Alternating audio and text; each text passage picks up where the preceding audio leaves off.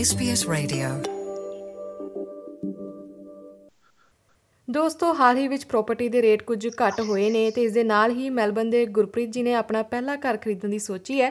ਤੇ ਆਓ ਜਾਣਦੇ ਹਾਂ ਉਹਨਾਂ ਦੇ ਕੋਲੋਂ ਕਿ ਪਹਿਲਾ ਘਰ ਖਰੀਦਣ ਜਾ ਰਹੇ ਨੇ ਤਾਂ ਕਿਸ ਤਰ੍ਹਾਂ ਦਾ ਮਹਿਸੂਸ ਕਰ ਰਹੇ ਨੇ ਤੇ ਕੀ ਤਿਆਰੀਆਂ ਚੱਲ ਰਹੀਆਂ ਨੇ। ਗੁਰਪ੍ਰੀਤ ਜੀ ਬਹੁਤ ਬਹੁਤ ਸਵਾਗਤ ਹੈ ਤੁਹਾਡਾ। ਹਾਂਜੀ ਸਤਿ ਸ਼੍ਰੀ ਅਕਾਲ ਜੀ। ਸਾਨੂੰ ਦੱਸੋ ਕਿ ਤੁਸੀਂ ਆਪਣਾ ਪਹਿਲਾ ਘਰ ਖਰੀਦਣ ਜਾ ਰਹੇ ਹੋ ਤੇ ਕਦੋਂ ਤੋਂ ਤੁਸੀਂ ਇਸ ਦੀ ਜਿਹੜੀ ਯੋਜਨਾ ਬਣਾ ਰਹੇ ਸੀਗੇ? ਹਾਂਜੀ, ਮੈਂ ਜੀ ਪਿਛਲੇ 10 ਕੁ ਸਾਲ ਤੋਂ ਇੱਥੇ ਮੈਲਬੌਰਨ ਚ ਰਹਿ ਰਿਹਾ।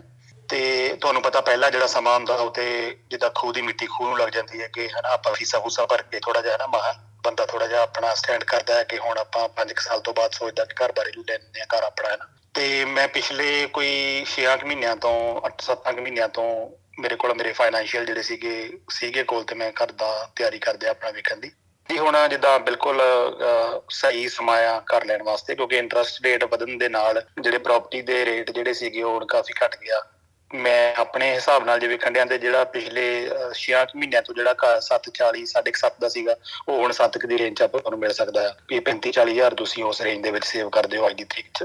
ਤੇ ਮੈਨੂੰ ਲੱਗਦਾ ਕਿ ਬਿਲਕੁਲ 골ਡਨ ਓਪਰਚੁਨਿਟੀ ਆ ਹਰੇਕ ਦੇ ਵਾਸਤੇ ਜਿਹੜੇ ਆਪਣਾ ਨਵਾਂ ਘਰ ਲੈਣ ਦੀ ਸੋਚ ਰਿਹਾ ਤੇ ਹੁਣ ਮੈਂ ਬਿਲਕੁਲ ਰੈਡੀ ਆ ਘਰ ਲੈਣ ਵਾਸਤੇ।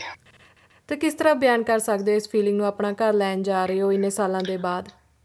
ਬਿਲਕੁਲ ਜੀ ਵੇਖੋ ਘਰ ਲੈਣਾ ਜਿਹੜਾ ਆਪਣੇ ਘਰ ਦੇ ਵਿੱਚ ਰਹਿਣਾ ਇੱਕ ਸੁਪਨੇ ਤੋਂ ਘੱਟ ਨਹੀਂ ਹੁੰਦਾ ਇੱਕ ਬਹੁਤ ਵੱਡਾ ਸੁਪਨਾ ਹੁੰਦਾ ਉਹ। ਪੰਛੀ ਵੀ ਇਹ ਆਪਣੇ ਘਰ 'ਚ ਰਹਿਣਾ ਹੀ ਆਲਣੇ 'ਚ ਰਾਤ ਨੂੰ ਘਰ ਹੀ ਵਾਪਸ ਆਉਂਦੇ ਆ। ਉਹਨਾਂ ਨੂੰ ਆਪਣੀ ਹੈਸੀਅਤ ਦੇ ਮੁਤਾਬਿਕ ਆਪਣਾ ਘਰ ਜਿਹੜਾ ਉਹ ਚਾਹੀਦਾ ਹੁੰਦਾ। ਤੇ ਮੈਨੂੰ ਬਹੁਤ ਵਧੀਆ ਲੱਗ ਰਿਹਾ ਜੀ ਬਹੁਤ ਖੁਸ਼ ਹਾਂ ਇਸ ਚੀਜ਼ ਨੂੰ ਲੈ ਕੇ ਮੈਂ ਕਿ ਮੈਂ ਸੂਨ ਆਪਣੇ ਘਰ 'ਚ ਮੂਵ ਜੀ ਬਹੁਤ ਬਹੁਤ ਧੰਨਵਾਦ ਗੁਰਪ੍ਰੀਤ ਜੀ ਸਾਡੇ ਨਾਲ ਗੱਲਬਾਤ ਕਰਨ ਦੇ ਲਈ। ਥੈਂਕ ਯੂ ਜੀ ਸਤਿ ਸ਼੍ਰੀ ਅਕਾਲ। ਜਿੱਥੇ ਇੱਕ ਪਾਸੇ ਗੁਰਪ੍ਰੀਤ ਆਪਣੇ ਪਹਿਲਾ ਘਰ ਖਰੀਦਣ ਦੇ ਲਈ ਬਹੁਤ ਉਤਸ਼ਾਹਿਤ ਨਜ਼ਰ ਆ ਰਹੇ ਨੇ, ਉੱਥੇ ਹੀ ਦੂਜੇ ਪਾਸੇ ਰੈਂਟਲ ਮਾਰਕੀਟ ਦਾ ਹਾਲ ਕੁਝ ਵੱਖਰਾ ਹੈ। ਸ਼ਰਨਵੀਰ ਪਿਛਲੇ ਕਈ ਸਾਲਾਂ ਤੋਂ ਰੈਂਟ ਦੇ ਘਰ ਵਿੱਚ ਰਹਿੰਦੇ ਆਏ ਨੇ, ਪਰ ਉਹਨਾਂ ਮੁਤਾਬਕ ਇਸ ਸਾਲ ਉਹਨਾਂ ਲਈ ਘਰ ਰੈਂਟ ਤੇ ਲੱਭਣਾ ਸਭ ਤੋਂ ਵੱਧ ਮੁਸ਼ਕਲ ਸੀ। ਤਾਂ ਆਓ ਉਹਨਾਂ ਤੋਂ ਜਾਣਦੇ ਹਾਂ ਕਿ ਕਿਹੜੀਆਂ ਮੁਸ਼ਕਿਲਾਂ ਉਹਨਾਂ ਨੂੰ ਘਰ ਲੱਭਣ ਸਮੇਂ ਆਈਆਂ ਸਨ। ਤੇ ਸ਼ਰਨਵੀਰ ਜੀ ਬਹੁਤ ਬਹੁਤ ਸਵਾਗਤ ਹੈ ਤੁਹਾਡਾ। ਧੰਨਵਾਦ ਜੀ। ਤੇ ਸਾਨੂੰ ਦੱਸੋ ਕਿ ਰੈਂਟ ਉੱਤੇ ਘਰ ਲੱਭਣ ਦਾ ਤੁਹਾਡਾ ਤਜਰਬਾ ਕਿਵੇਂ ਦਾ ਰਿਹਾ? ਹਾਂਜੀ ਰੈਂਟ ਤੇ ਘਰ ਲੱਭਣ ਦਾ ਤਜਰਬਾ ਮੇਰਾ ਥੋੜਾ ਜਿਹਾ ਹਾਰਡ ਰਿਹਾ ਇਸ ਵਾਰੀ ਕਿਉਂਕਿ ਮੈਂ ਪਿਛਲੇ 1 ਸਾਲ ਤੋਂ ਇੰਡੀਆ ਰਹਿ ਰਿਹਾ ਸੀ ਕੋਵਿਡ ਦੇ ਦੌਰਾਨ ਤੇ ਮੈਂ ਇੰਡੀਆ ਤੋਂ ਜਦੋਂ ਮੇਰੇ ਆਸਟ੍ਰੇਲੀਆ ਆਉਣ ਦਾ ਬਣਿਆ ਮੈਂ ਜੁਲਾਈ ਚ ਆਇਆ ਵਾਪਸ ਤੇ ਮੈਂ ਇੰਡੀਆ ਤੋਂ ਹੀ ਅਪਲਾਈ ਕਰਨ ਲੱਗ ਗਿਆ ਸੀਗਾ ਰੀਅਲ ਸਟੇਟ ਤੇ। ਪਰ ਯਾਨੀ ਕਿ ਉੱਥੇ ਜਿਵੇਂ ਕੰਟੈਕਟ ਕਰਦਾ ਸੀ ਰੀਅਲ ਸਟੇਟ ਏਜੰਟਸ ਨਾਲ, ਉਹਨਾਂ ਤੋਂ ਰਿਸਪੌਂਸ ਇਹੀ ਮਿਲਦਾ ਸੀ ਵੀ ਤੁਹਾਨੂੰ ਇੱਥੇ ਹੋਣਾ ਚਾਹੀਦਾ। ਉਦੋਂ ਮੈਨੂੰ ਕੁਝ ਨਹੀਂ ਸੀ ਪਤਾ ਵੀ ਘਰ ਰੈਂਟ ਤੇ ਲੱਭਣਾ ਕਿੰਨਾ ਕੁ ਮੁਸ਼ਕਿਲ ਹੋਊਗਾ। ਪਹਿਲਾਂ ਮੈਨੂੰ ਐਵੇਂ ਸੀ ਵੀ ਮੈਂ ਘਰ ਲੈ ਕੇ ਮੂ ਜਾਵਾਂ ਆਸਟ੍ਰੇਲੀਆ, ਪਰ ਫਿਰ ਮੈਨੂੰ ਐਵੇਂ ਹੀ ਆਉਣਾ ਪਿਆ ਇੱਥੇ। ਤੇ ਇੱਥੇ ਆ ਕੇ ਜਦੋਂ ਦੇਖਿਆ ਜੀ ਘਰ ਅਪਲਾਈ ਕਰਦੇ ਸੀ, ਇੱਕ ਘਰ ਤੇ 40 40 ਬੰਦੇ ਆਉਂਦੇ ਸੀ। ਪਹਿਲਾਂ ਹੀ ਬੰਦੇ ਦਾ ਮੋਰਲ ਡਾਊਨ ਹੋ ਜਾਂਦਾ ਸੀ ਵੀ ਇੰਨੇ ਲੋਕ ਹਨਾ ਘਰ ਲੱਭਣ ਵਾਸਤੇ ਆ ਰਹੇ ਨੇ, ਜੋ ਕਿ ਪਹਿਲਾਂ ਕਦੇ ਨਹੀਂ ਸੀ ਇਹ ਚੀਜ਼ ਦੇਖੀ ਅਸੀਂ। ਮਤਲਬ ਵੀ ਹੁਣ ਕਿਉਂਕਿ ਇੰਡੀਆ ਦੇ ਪਿਛਲੇ 1 ਸਾਲ ਤੇ ਰਹਿਣ ਕਰਕੇ ਕੋਈ ਜੌਬ ਵੀ ਨਹੀਂ ਸੀ ਮੇਰੇ ਕੋਲੇ, ਤੇ ਬੜਾ ਹਾਰਡ ਸੀ ਆਪਣੇ ਜਿਵੇਂ ਹੋਰ ਰੀਅਲ ਸਟੇਟ ਵਾਲੇ ਨੇ, ਪੰਜਾਬੀ ਵੀ ਕਾਫੀ ਨੇ, ਉਹਨਾਂ ਨਾਲ ਗੱਲਬਾਤ ਕਰਦੇ ਸੀ ਪਰ ਕੋਈ ਰਿਸਪੌਂਸ ਮਿਲਿਆ ਨਹੀਂ ਸੀ। ਅਸਲ ਦੇ ਵਿੱਚ ਮੇਰੀ ਰਿਕੁਆਇਰਮੈਂਟ ਵੀ ਇਹ ਸੀ ਵੀ ਮੈਨੂੰ ਟਾਰਨੀਟ ਦੇ ਵਿੱਚ ਹੀ ਮੇਰੀ ਬੇਟੀ ਦੇ ਸਕੂਲ ਦੇ ਨਾਲ ਚਾਹੀਦਾ ਸੀ ਘਰ। ਉਹਦੇ ਕਰਕੇ ਮੇਰਾ ਦਾਇਰਾ ਘਰ ਲੱਭਣ ਦਾ ਬਹੁਤ ਛੋਟਾ ਸੀ ਵੀ ਉਸ ਏਰੀਆ 'ਚ ਮੈਨੂੰ ਚਾਹੀਦਾ ਸੀ। ਤੇ ਉਹ, ਫਿਰ ਮੈਨੂੰ ਉਹ ਘਰ ਮਿਲਿਆ ਜੀ। ਜੀ। ਟਾਰਨੀਟ ਦੇ ਵਿੱਚ ਹਾਂਜੀ। ਤਾਂ ਫਿਰ ਜਿਹੜਾ ਘਰ ਤੁਹਾਨੂੰ ਹੁਣ ਮਿਲਿਆ ਹੈ ਉਹ ਤੁਹਾਡੀਆਂ ਜਿੱਦਾਂ ਦਾ ਤੁਹਾਨੂੰ ਚਾਹੀਦਾ ਸੀ ਉਹ ਲੋੜਾਂ ਸਾਰੀਆਂ ਪੂਰੀਆਂ ਕਰ ਰਿਹਾ ਹਾਂਜੀ ਹਾਂਜੀ ਬਿਲਕੁਲ। ਜਿਵੇਂ ਮੈਨੂੰ ਚਾਹੀਦਾ ਸੀ ਜੀ ਅਸਲ ਦੇ ਵਿੱਚ ਜਿਵੇਂ ਮੈਂ ਤੁਹਾਨੂੰ ਦੱਸਿਆ ਸੀ ਵੀ ਦਾਇਰਾ ਬਹੁਤ ਛੋਟਾ ਸੀ ਮੇਰਾ ਘਰ ਲੱਭਣ ਦਾ ਵੀ ਮੈਨੂੰ ਉਸੇ ਸਕੂਲ ਦੇ ਹੱਦ ਦੇ ਵਿੱਚ ਹੀ ਚਾਹੀਦਾ ਸੀ ਟਾਰਨੀਟ 'ਚ। ਉਹ ਸਾਰੀਆਂ ਯਾਨੀ ਕਿ ਸਰਕਮਸਟੈਂਸਸ ਤੇ ਟਿਕ ਕਰ ਰਿਹਾ ਸੀ ਉਹ ਘਰ। ਹਾਂਜੀ ਉਹ ਸਾਰੀਆਂ ਲੋੜਾਂ ਪੂਰੀਆਂ ਹੋਈਆਂ ਸੀ ਜੀ। ਤਾਂ ਪਿਛਲੇ ਕਿੰਨੇ ਕੁ ਸਾਲਾਂ ਤੋਂ ਤੁਸੀਂ ਰੈਂਟ ਤੇ ਰਹਿ ਰਹੇ ਹੋ ਤੇ ਉਹਨਾਂ ਸਾਲਾਂ ਦੇ ਕੰਪੈਰੀਜ਼ਨ ਇਸ ਸਾਲ ਜਦੋਂ ਤੁਸੀਂ ਘਰ ਲੱਭਿਆ ਇੱਕ ਪਰਿਵਾਰ ਦੇ ਨਾਲ ਤੁਸੀਂ ਆਪਣੇ ਬੱਚੇ ਦੇ ਨਾਲ ਘਰ ਲੱਭ ਰਹੇ ਸੀ ਤਾਂ ਕਿੰਨਾ ਕੁ ਮੁਸ਼ਕਿਲ ਰਿਹਾ ਪਿਛਲੇ ਸਾਲਾਂ ਦੇ ਮੁਕਾਬਲੇ? ਬਹੁਤ ਮੁਸ਼ਕਿਲ ਰਿਹਾ ਹੀ ਟੋਟਲੀ ਡਿਫਰੈਂਟ ਲੋਕ ਜਿਵੇਂ ਪੈਨਿਕ ਬਾਇੰਗ ਆਪਣੇ ਤੇ ਅਹ, ਕਰ ਦਿੰਦੇ ਸੁਪਰਮਾਰਕਟ 'ਚ ਉਸੇ ਤਰ੍ਹਾਂ ਹੀ ਹੁਣ ਰੀਅਲ ਸਟੇਟ ਦੀ ਇਸ ਟਾਈਮ ਪੈਨਿਕ ਪੈਨਿਕ ਲੋਕਾਂ ਦੀ ਹੋਈ ਪਈ ਆ ਘਰ ਲੱਭਣ 'ਚ। ਪਤਾ ਨਹੀਂ ਤਾਂ ਜੀ ਹੁਣ ਲੋਕ ਵਾਪਸ ਆ ਰਹੇ ਨੇ ਸਾਰੇ। ਰੈਂਟ ਤੇ 10 ਸਾਲ ਤੋਂ ਤਾਂ ਰਹਿ ਹੀ ਰਿਹਾ ਜੀ। ਤੇ ਜਿਹੜੇ ਲੋਕ ਹੁਣ ਇਸ ਸਮੇਂ ਰੈਂਟ ਤੇ ਘਰ ਲੱਭ ਰਹੇ ਨੇ ਉਹਨਾਂ ਨੂੰ ਤੁਹਾਡੀ ਕੀ ਸਲਾਹ ਹੈ? ਬਸ ਜਿਹੜੇ ਲੋਕ ਹੁਣ ਘਰ ਜਿਨ੍ਹਾਂ ਨੇ ਰੈਂਟ ਤੇ ਲੈਣਾ ਜੀ ਇੱਕ ਤਾਂ ਉਹ ਜਿਵੇਂ ਕਿਸੇ ਨੂੰ ਘਰ ਚਾਹੀਦਾ 6 ਮਹੀਨੇ ਬਾਅਦ ਕਿਸੇ ਦੀ ਲੀਜ਼ ਖਤਮ ਹੋ ਰਹੀ ਹੈ ਉਹਨੇ ਫੇਰ ਘਰ ਹੋਰ ਕਿਤੇ ਦੇਖਣਾ। ਹੁਣੇ ਸਟਾਰਟ ਕਰੋ 6 ਮਹੀਨੇ ਪਹਿਲਾਂ। ਐਵੇਂ ਨਹੀਂ ਹੈਗਾ ਵੀ ਆਪਾਂ ਮਹੀਨਾ ਜਾਂ 2 ਮਹੀਨੇ ਪਹਿਲਾਂ ਕਰੀਏ ਕਿਉਂਕਿ ਵੇਟ ਹੁਣ ਥੋੜੀ ਜਿਹੀ ਲੰਬੀ ਆ ਜੀ ਹਾਰਡ ਮਿਲਦਾ ਘਰ। ਤੇ ਟਰਾਈ ਕਰੋ। ਵੀ 6 ਮਹੀਨੇ ਪਹਿਲਾਂ ਐਟਲੀਸਟ ਵੀ ਤੁਸੀਂ ਆਪਣਾ ਘਰ ਦੇ ਹੰਟਿੰਗ ਸਟਾਰਟ ਕਰ ਦਿਓ। ਤਾਂ ਬਹੁਤ ਬਹੁਤ ਸ਼ੁਕਰੀਆ ਸ਼ਰਨਵੀਰ ਜੀ ਤੁਸੀਂ ਸਾਡੇ ਨਾਲ ਆਪਣਾ ਤਜਰਬਾ ਸਾਂਝਾ ਕੀਤਾ ਹੈ। ਧੰਨਵਾਦ। ਹਾਂਜੀ ਧੰਨਵਾਦ ਜੀ ਸਤਿ ਸ਼੍ਰੀ ਅਕਾਲ ਜੀ। ਆਪਣਾ ਘਰ ਅਤੇ ਰੈਂਟਲ ਮਾਰਕੀਟ ਦਾ ਹਾਲ ਸਿੱਧਾ ਅਸਰ ਪਾਉਂਦਾ ਹੈ ਰੀਅਲ ਐਸਟੇਟ ਦੇ ਬਿਜ਼ਨਸ ਤੇ। ਤਾਂ ਰੀਅਲ ਐਸਟੇਟ ਦੇ ਬਿਜ਼ਨਸ ਦਾ ਅਤੇ ਪ੍ਰਾਪਰਟੀ ਬਾਜ਼ਾਰ ਦਾ ਇਸ ਸਮੇਂ ਹਾਲ ਕੀ ਹੈ ਇਹ ਜਾਣਦੇ ਹਾਂ ਗੁਰਪ੍ਰੀਤ ਦਿਓਲ ਤੋਂ ਜੋ ਪਿਛਲੇ ਕਈ ਸਾਲਾਂ ਤੋਂ ਰੀਅਲ ਐਸਟੇਟ ਏਜੰਟ ਵਜੋਂ ਕੰਮ ਕਰ ਰਹੇ ਨੇ। ਤਾਂ ਗੁਰਪ੍ਰੀਤ ਜੀ, ਬਹੁਤ ਬਹੁਤ ਸਵਾਗਤ ਹੈ ਤੁਹਾਡਾ ਤੇ ਸ਼ੁਰੂਆਤ ਕਰਦੇ ਹਾਂ ਸਭ ਤੋਂ ਪਹਿਲੇ ਸਵਾਲ ਦੇ ਨਾਲ ਕਿ ਪ੍ਰਾਪਰਟੀ ਦੇ ਰੇਟ ਡਾਊਨ ਹੋਣ ਦੇ ਨਾਲ ਬਹੁਤ ਸਾਰੇ ਲੋਕ ਘਰ ਖਰੀਦ ਰਹੇ ਨੇ, ਕੁਝ ਲੋਕ ਖਰੀਦਣ ਦੀ ਸੋਚ ਰਹੇ ਨੇ ਅਜੇ। ਤਾਂ ਇੱਕ ਮਾਹਿਰ ਵਜੋਂ ਤੁਹਾਡੀ ਉਹਨਾਂ ਫਰਸਟ ਹੋਮ ਬਾਇਰਸ ਦੇ ਲਈ ਕੀ ਸਲਾਹ ਹੈ?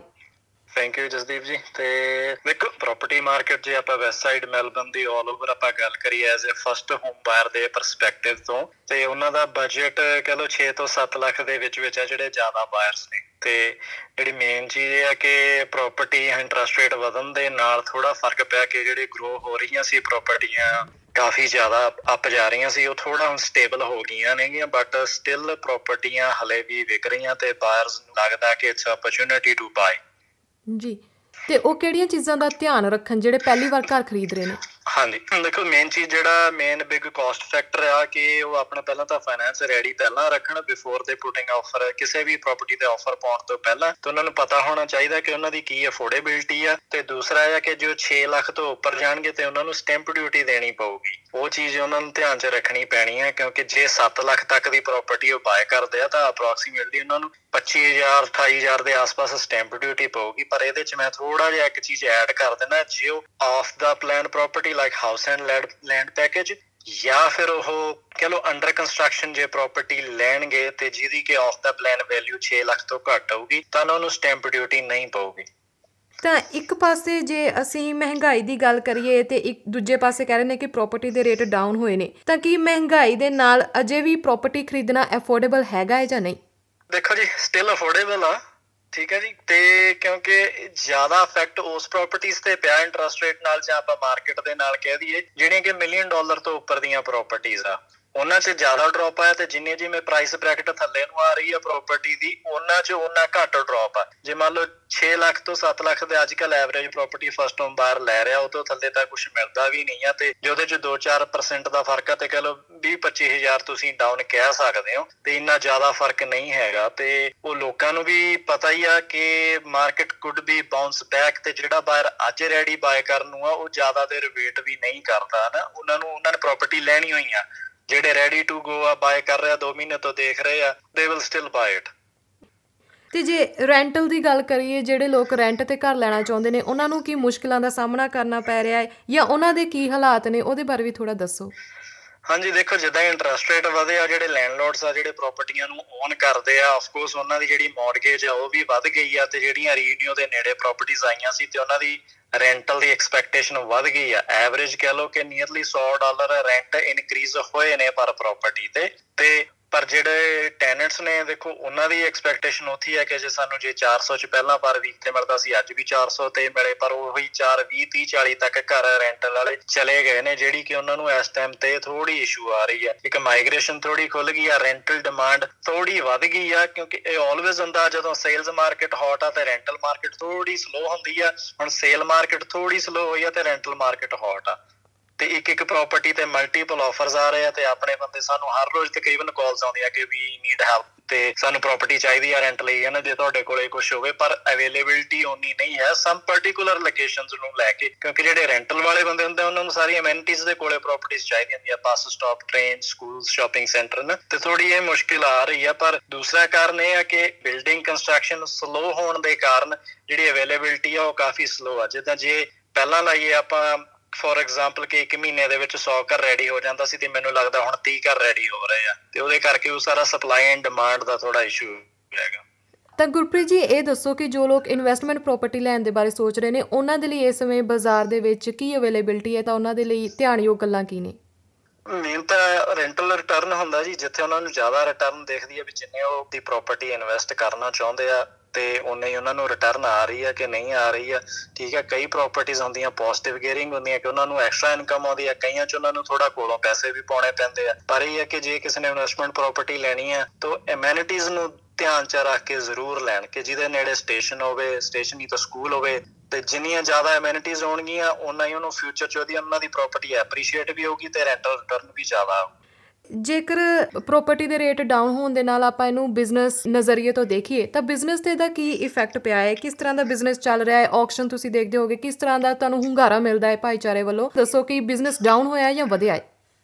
ਦੇਖੋ ਬਿਜ਼ਨਸ ਜੇ ਆਲ ਓਵਰ ਆਪਾਂ ਮੈਂ ਰੀਅਲ ਸਟੇਟ ਬਿਜ਼ਨਸ ਨੂੰ ਐਜ਼ ਜਿਹੜੇ ਬਿਜ਼ਨਸ ਰਨ ਕਰਦੇ ਆ ਏਜੰਸੀਜ਼ ਚਲਾਉਂਦੇ ਆ, ਉਹਨਾਂ ਦਾ ਇਹ ਹੈ ਕਿ ਜੇ ਮੰਨ ਲਓ ਮਹੀਨੇ ਚ 20 ਟ੍ਰਾਂਜੈਕਸ਼ਨਸ ਕਰਦੇ ਸੀ ਤੇ ਉਹ ਕਹ ਲਓ 10 12 ਟ੍ਰਾਂਜੈਕਸ਼ਨਸ ਤੇ ਆ ਗਿਆ। ਉਹਦਾ ਕਾਰਨ ਇਹ ਹੈ ਕਿ ਜਿਹੜੇ ਲੋਕੀ ਹੋਲਡ ਕਰ ਸਕਦੇ ਆ, ਜਿਨ੍ਹਾਂ ਨੂੰ ਇਹ ਲੱਗਦਾ ਕਿ ਸਾਨੂੰ ਟਾਪ ਡਾਲਰ ਨਹੀਂ ਮਿਲਣਾ, ਸਾਡਾ ਡ੍ਰੀਮ ਪ੍ਰਾਈਸ ਤੇ ਘਰ ਨਹੀਂ ਵਿਕਣਾ ਜਿਨ੍ਹਾਂ ਨੂੰ ਵੇਚਣ ਦੀ ਲੋੜ ਨਹੀਂ ਆ, ਤੇ ਉਹ ਵੇਚ ਨਹੀਂ ਰਹੇ। ਮਾਰਕੀਟ 'ਚ ਪ੍ਰਾਪਰਟੀ ਘਟ ਆ ਰਹੀ ਆ, ਤੇ ਉਹਦੇ ਕਰਕੇ ਜੇ ਹੁਣ ਆਫਿਸ ਕੋਈ ਵੀ ਆ ਤੇ ਉਹ ਟ੍ਰਾਂਜੈਕਸ਼ਨਾਂ ਘਟ ਕਰ ਰਿਹਾ। ਆਫ ਕੋਰਸ ਬਿਜ਼ਨਸ 'ਚ ਥੋੜਾ ਡ੍ਰੌਪ ਹੈਗਾ, ਪਰ ਇੰਨਾ ਜ਼ਿਆਦਾ ਨਹੀਂ ਆ ਕਿ ਜਿਹਨੂੰ ਆਪਾਂ ਕਹਿ ਦਈਏ ਸਿਚੁਏਸ਼ਨ ਇਜ਼ ਵਰਸ ਤਾਂ ਕਿਆਸ ਰਾਈਆਂ ਕੀ ਲਗਾਈਆਂ ਜਾ ਰਹੀਆਂ ਨੇ? ਪ੍ਰਾਪਰਟੀ ਦੇ ਰੇਟ ਵੱਧ ਸਕਦੇ ਨੇ ਆਉਣ ਵਾਲੇ ਸਮੇਂ ਦੇ ਵਿੱਚ ਜਾਂ ਘਟ ਸਕਦੇ ਨੇ? ਦੇਖੋ, ਮੈਨੂੰ ਜੋ ਮੈਨੂੰ ਲੱਗਦਾ ਇੰਟਰਸਟ ਰੇਟ ਦੇਖੋ, ਕਾਫੀ ਵੱਧ ਗਿਆ ਐਸ ਕੰਪੇਅਰ ਟੂ 2 ਸਾਲ ਪਹਿਲਾਂ ਜੋ ਆਪਾਂ ਨੂੰ ਲੱਗਦਾ ਸੀ, ਉਦੋਂ 2% ਸੀ, ਹੁਣ 5 ਸਵਾ 5 ਦੇ ਆਸ-ਪਾਸ ਵੀ ਚਲੇ ਗਏ ਆ। ਤੇ ਘਟਣਗੀਆਂ ਪ੍ਰਾਪਰਟੀਆਂ ਜਿਹੜੀਆਂ ਮਲਟੀ ਮਿਲੀਅਨ ਡਾਲਰਸ ਵਾਲੀਆਂ ਪ੍ਰਾਪਰਟੀਆਂ ਮਿਲੀਅਨ ਡਾਲਰ ਤੋਂ ਉੱਪਰ ਆ, ਪਰ ਜਿਹੜੇ ਅਫੋਰਡੇਬਲ ਏਰੀਆਜ਼ ਨੇ, ਉੱਥੇ ਮੈਨੂੰ ਲੱਗਦਾ ਜ਼ਿਆਦਾ ਫ਼ਰਕ ਨਹੀਂ ਰਹੂਗਾ ਮਾਰਕੀਟ ਸਟੇਬਲ ਰਹੂਗੀ and after 1 year it will get better 100% ਅੰਤ ਦੇ ਵਿੱਚ ਕੋਈ ਵੀ مشਵਰਾ ਤੁਸੀਂ ਭਾਈਚਾਰੇ ਦੇ ਲੋਕਾਂ ਨੂੰ ਦੇਣਾ ਚਾਹੁੰਦੇ ਹੋ, ਕੋਈ ਵੀ ਧਿਆਨ ਯੋਗ ਗੱਲਾਂ ਜਿਹੜੀਆਂ ਤੁਸੀਂ ਉਹਨਾਂ ਨੂੰ ਲਾਜ਼ਮੀ ਦੱਸਣਾ ਚਾਹੁੰਦੇ ਹੋ ਦੇਖੋ ਫਸਟ ਹੋਮ ਬਾਇਰਸ ਲਈ ਤਾਂ ਇਹੀ ਸਲਾਹ ਜੀ ਤੇ ਜਦੋਂ ਤੁਸੀਂ ਪਹਿਲਾਂ ਤਾਂ ਘਰ ਕੋਈ ਵੀ ਬਾਏ ਕਰਨਾ, ਪਹਿਲਾਂ ਸਭ ਤੋਂ ਪਹਿਲਾਂ ਆਪਣੇ ਬੁਕਰ ਨਾਲ ਡਿਸਕਸ ਕਰੋ, ਆਪਣਾ ਡਿਪੋਜ਼ਿਟ ਤੁਸੀਂ ਰੈਡੀ ਰੱਖੋ, ਆਪਣੇ ਫਾਈਨੈਂਸ ਤੁਹਾਨੂੰ ਪਤਾ ਹੋਣਾ ਚਾਹੀਦਾ ਕੀ ਬਾਏ ਕਰਨ ਚੱਲੇ ਹੋ ਤੇ ਕਿ ਕਿਸੇ ਵੀ ਪ੍ਰਾਪਰਟੀ ਤੇ ਜੇ ਤੁਸੀਂ ਆਫਰ ਪਾਉਣੀ ਆ, ਤੁਹਾਨੂੰ ਘਰ ਪਸੰਦ ਆ, ਉਹਦੀ ਬਿਲਡਿੰਗ ਐਂਡ ਪੈਸਟ ਇਨਸਪੈਕਸ਼ਨ ਜ਼ਰੂਰ ਕਰਾਓ ਤੇ ਨਾਲ ਹੀ ਤੁਸੀਂ ਜਿਹੜਾ ਉਹਦਾ ਪ੍ਰਾਪਰਟੀ ਦਾ ਕੰਟਰੈਕਟ ਆ ਸੈਕਸ਼ਨ 32 ਆ, ਆਪਣੇ ਕਿਸੇ ਵੀ ਕਨਵੈਂਸਰਸ ਤੋਂ ਰਿਵਿਊ ਕਰਾ ਕੇ ਫੇਰ ਹੀ ਤੁਸੀਂ ਫਾਈਨਲ ਡਿਸੀਜਨ ਲਓ। ਕਿਉਂਕਿ ਆਪਣੇ ਬੰਦੇ ਕਈ ਵਾਰ ਕਾਲੀ ਚੋਂ ਕਈ ਕੰਟਰੈਕਟਸ ਤੇ ਇਦਾਂ ਦੀਆਂ ਕੰਡੀਸ਼ਨਸ ਹੁੰਦੀਆਂ ਸਾਈਨ ਕਰ ਬੈਠਦੇ ਆ ਤੇ ਬਾਅਦ ਚ ਫਿਰ ਥੋੜੀ ਕਈ ਵਾਰ ਪ੍ਰੋਬਲਮ ਆ ਜਾਂਦੀ ਹੈ ਉਹਨਾਂ ਨੂੰ ਕਿਉਂਕਿ ਬੜੀਆਂ ਕੰਡੀਸ਼ਨਸ ਬਾਇਰ ਵੱਲੋਂ ਪਾਈਆਂ ਜਾਂਦੀਆਂ ਕੰਟਰੈਕਟ ਤੇ, ਜਿੱਦਾਂ ਸਬਜੈਕਟ ਟੂ ਫਾਈਨੈਂਸ ਹੋ ਗਿਆ ਜਾਂ ਅਨਕੰਡੀਸ਼ਨਲ ਆਫਰ ਹੋ ਗਈ, ਆਪਣੇ ਬਹੁਤ ਬੰਦਿਆਂ ਨੂੰ ਇਹ ਨਹੀਂ ਪਤਾ ਕਿ ਅਨਕੰਡੀਸ਼ਨਲ ਆਫਰ ਕੀ ਹੁੰਦੀ ਆ। ਦੂਸਰੇ ਅਨਕੰਡੀਸ਼ਨ ਮੈਂ ਉਦਾਂ ਬਰੀਫਲੀ ਔਨ ਦਾ ਕਾਲ ਹੀ ਦੱਸਦਾ ਅਨਕੰਡੀਸ਼ਨਲ ਆਫਰ ਦਾ ਇਹ ਮਤਲਬ ਹੁੰਦਾ ਕਿ ਤੁਸੀਂ ਸਿਰਫ 3 ਦਿਨ ਹੁੰਦੇ ਤੁਹਾਡੇ ਕੋਲ ਤੁਸੀਂ ਉਸੇ ਟਾਈਮ 'ਚ ਕੂਲ ਆਫ ਕਰ ਸਕਦੇ ਹੋ ਕਿ ਡਿਸੀਜਨ ਚੇਂਜ ਕਰ ਸਕਦੇ ਹੋ। ਉਸ ਤੋਂ ਬਾਅਦ ਤੁਹਾਨੂੰ ਡਿਪੋਜ਼ਿਟ ਦੇਣਾ ਪੈਂਦਾ ਤੇ ਤੁਹਾਡਾ ਲੋਨ ਹੋਵੇ ਨਾ ਹੋਵੇ ਬਿਲਡਿੰਗ 'ਚ ਕੋਈ ਪ੍ਰੋਬਲਮ ਆ ਜਾਵੇ ਤੁਸੀਂ ਬੈਕ ਆਫ ਨਹੀਂ ਕਰ ਸਕਦੇ ਤੁਹਾਨੂੰ ਪ੍ਰਾਪਰਟੀ ਉਹ ਲੈਣੀ ਪਊਗੀ। ਜੀ। ਬਹੁਤ ਬਹੁਤ ਸ਼ੁਕਰੀਆ ਗੁਰਪ੍ਰੀਤ ਜੀ ਸਾਨੂੰ ਸਮਾਂ ਦੇਣ ਦੇ ਲਈ ਤੇ ਸਾਰੀ ਜਾਣਕਾਰੀ ਸਾਡੇ ਨਾਲ ਸਾਂਝੀ ਕਰਨ ਦੇ ਲਈ। ਧੰਨਵਾਦ। ਧੰਨਵਾਦ ਐਸਬੀਐਸ ਰੇਡੀਓ ਦਾ ਜੀ ਔਨ ਕਾਲ ਲੈਣ ਲਈ ਤੇ thank you You're with SBS Radio.